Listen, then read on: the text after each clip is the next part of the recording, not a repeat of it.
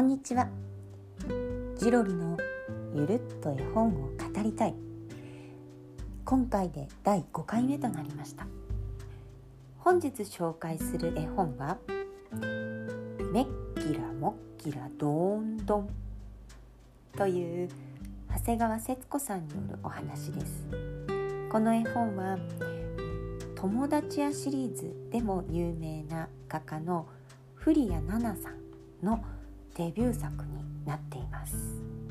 で私はこの古谷奈々さんの絵が大好きなのでおそらくまた今後ご紹介していくことがあると思うんですけれどもこの「メッキラモッキラドーンドン」という絵本は福音館書店から発売されています。これに関してもですねものすごく有名な絵本なのでお前はそのなかなか図書館でも目に留まりにくい地味だけど、えー、隠れた名作を紹介していくって言ったんじゃないのか言って突っ込まれそうなんですけれども、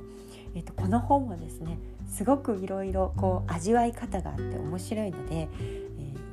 ー、ご紹介したいなと思います。でちなみにですねこの絵本を私が知ったきっかけはやはりこう息子なんですけれどもある日息子がですね当時当時何歳？2, 2歳か3歳かな？だった息子が保育園から帰ってきたらですね帰宅して突然家のリビングで「ちんぷくまんぷくあってらこのきんぴらこジョンガラピコタコ」って言い出したんですね。でこれ何の前振りもなく突然自分の息子が言い出したら「どうしたの?」って思いますよね。私はなんかえこの子いきなり直しちゃったのかしらと思ってこれは何？と思って「何なの？何なの?」って聞いてでももう子供って自分が夢中になりだすと大人の言うこととか聞かないのでひたすらそのなんか「ちんぷくまんぷくあっぺらっこのきんぴらこ」えーと「めっきらもっきらどーんどん」とか言ってるんですよ。でまあ一通りその歌を歌い終わって本人が満足をしたらその「カンタがどうの」って始まって聞いてたらあなんかお話だって思ってお話なんだって思って聞いてたらですねなんか最初から割と最後まで、えー、彼は相当気に入ったらしくてその絵本を暗唱しだしてでこう聞いてる方としてはあどうやら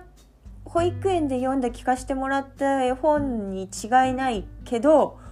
えこんなにこう暗記しちゃうもの？って思ってまず「え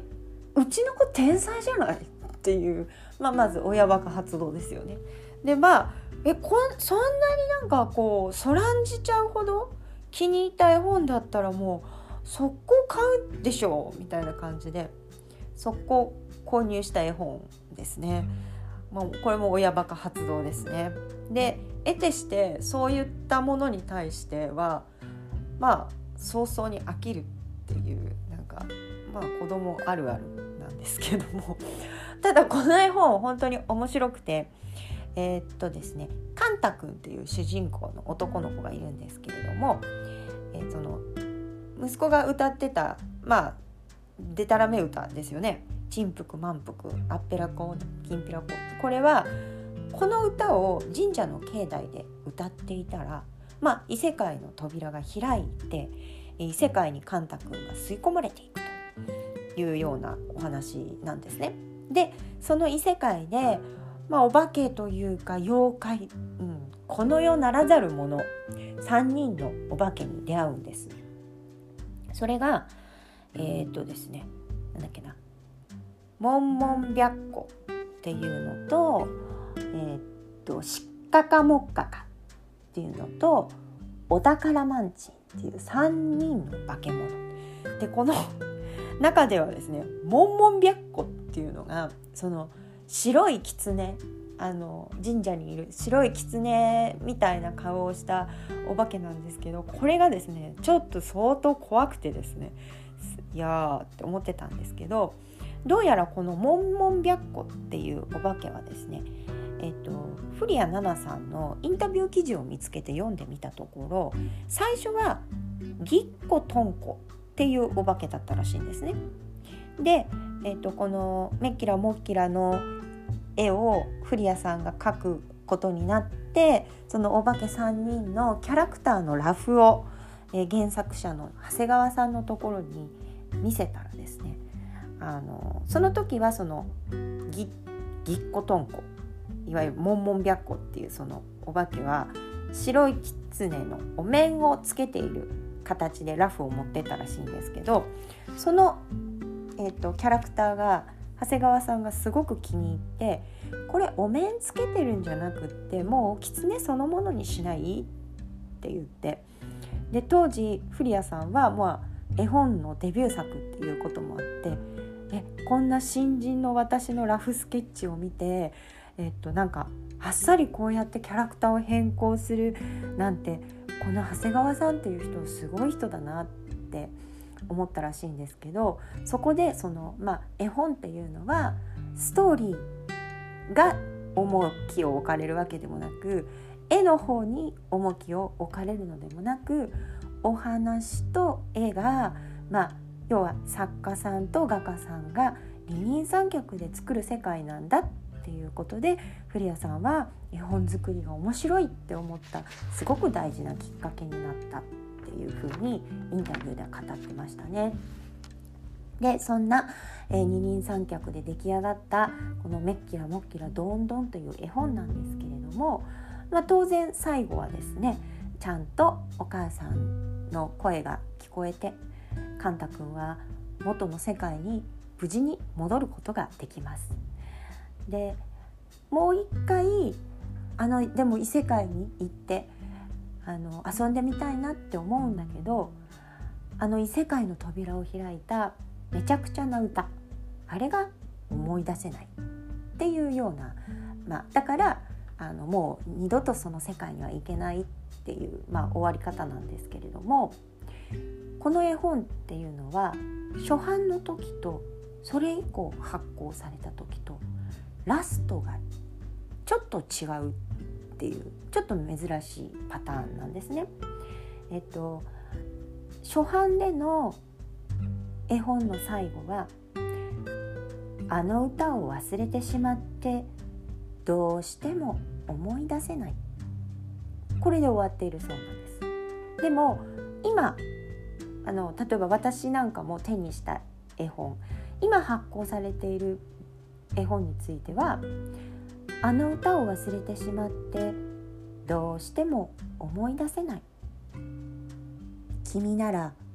思い出せるかな？という一文が付け加えられているそうなんですね。だからこの最後の「君なら思い出せるかな」っていう一文がない「メッキラモッキラドンドン」は初版本でそれ以降に関しては付け加えられているなのでまあ中にはですねその初版を見たいっていうことでいろんな図書館を探して初版本はどこにあるんだっていうような絵本ファンの方もいらっしゃるみたいなんですけどでこの一文が、まあ、なぜ付け加えられたのかっていうことでいろいろその絵本ファンの中ではですねこういろんな考えがあるそうなんですけれども、まあ、ネットの情報というか調べた限りはですね、まあ、ある人がこの発行元の福音館にですね問い合わせたらしいんです。どうしてこの一文使っあの付け加えられたんですかって問い合わせたところ、えっと、福音館書店の回答としては原作者の意向がなければ勝手に付け加えることはいたしません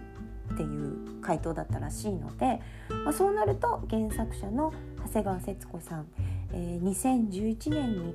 えー、お亡くなりになっているのでもうご本人に確認のしようはないんですけれどもおそらくご本人の意向だったのではないかというふうに言われてます。でこの長谷川さんっていう方はですねあの絵本っていうのは子供との対話なんだってこととあとはそのまあ昨今ですね昔話が残酷だから結末を残酷じゃないハッピーエンドに変えようっていう傾向もあの見られるんですけれどもそういうことに関してやはりその手を加えるべきではないというふうに言ってらしたあのそうなんですね。ですので、まあ、そういうことも考えるとこの最後の一文「君なら思い出せるかな?」っていうのはあの原作者のご本人のご意向で付け加えられたんじゃないかなあの現場で保育士として実際子どもたちに読み聞かせをしていたこともある長谷川さんなのでもしかしたらあの自分の絵本を子どもたちに読み聞かせてその反応を見てこれを付け加えた方がいいんじゃないかなって思って付け加えたのかななんて想像しています。でこれもですね最後の一文いる派といらない派で賛否あるそうなんですけれどもまあ私はですね、えーと、作者が加筆したくて加筆したんだったらまあいるとかいらないとか論じる必要もなくてやっぱ必要な一文だったんじゃないかなって思う派です。多分そうですね子どもたちに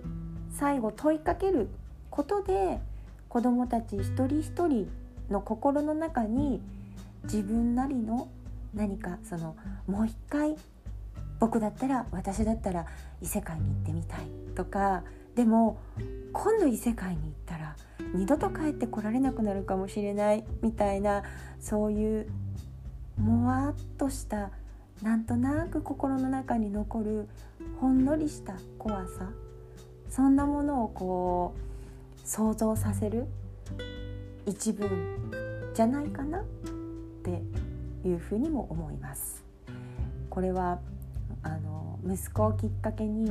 わこんな面白い絵本があるんだっていうのを私に知らせてくれた大切なこれも一冊になります。もしまだ手に取ったことがない方がいらしたら是非一度この本を手に取ってそして素敵な絵とその不思議な歌を味わってみてくださいそれでは今日はこの辺でご視聴ありがとうございました。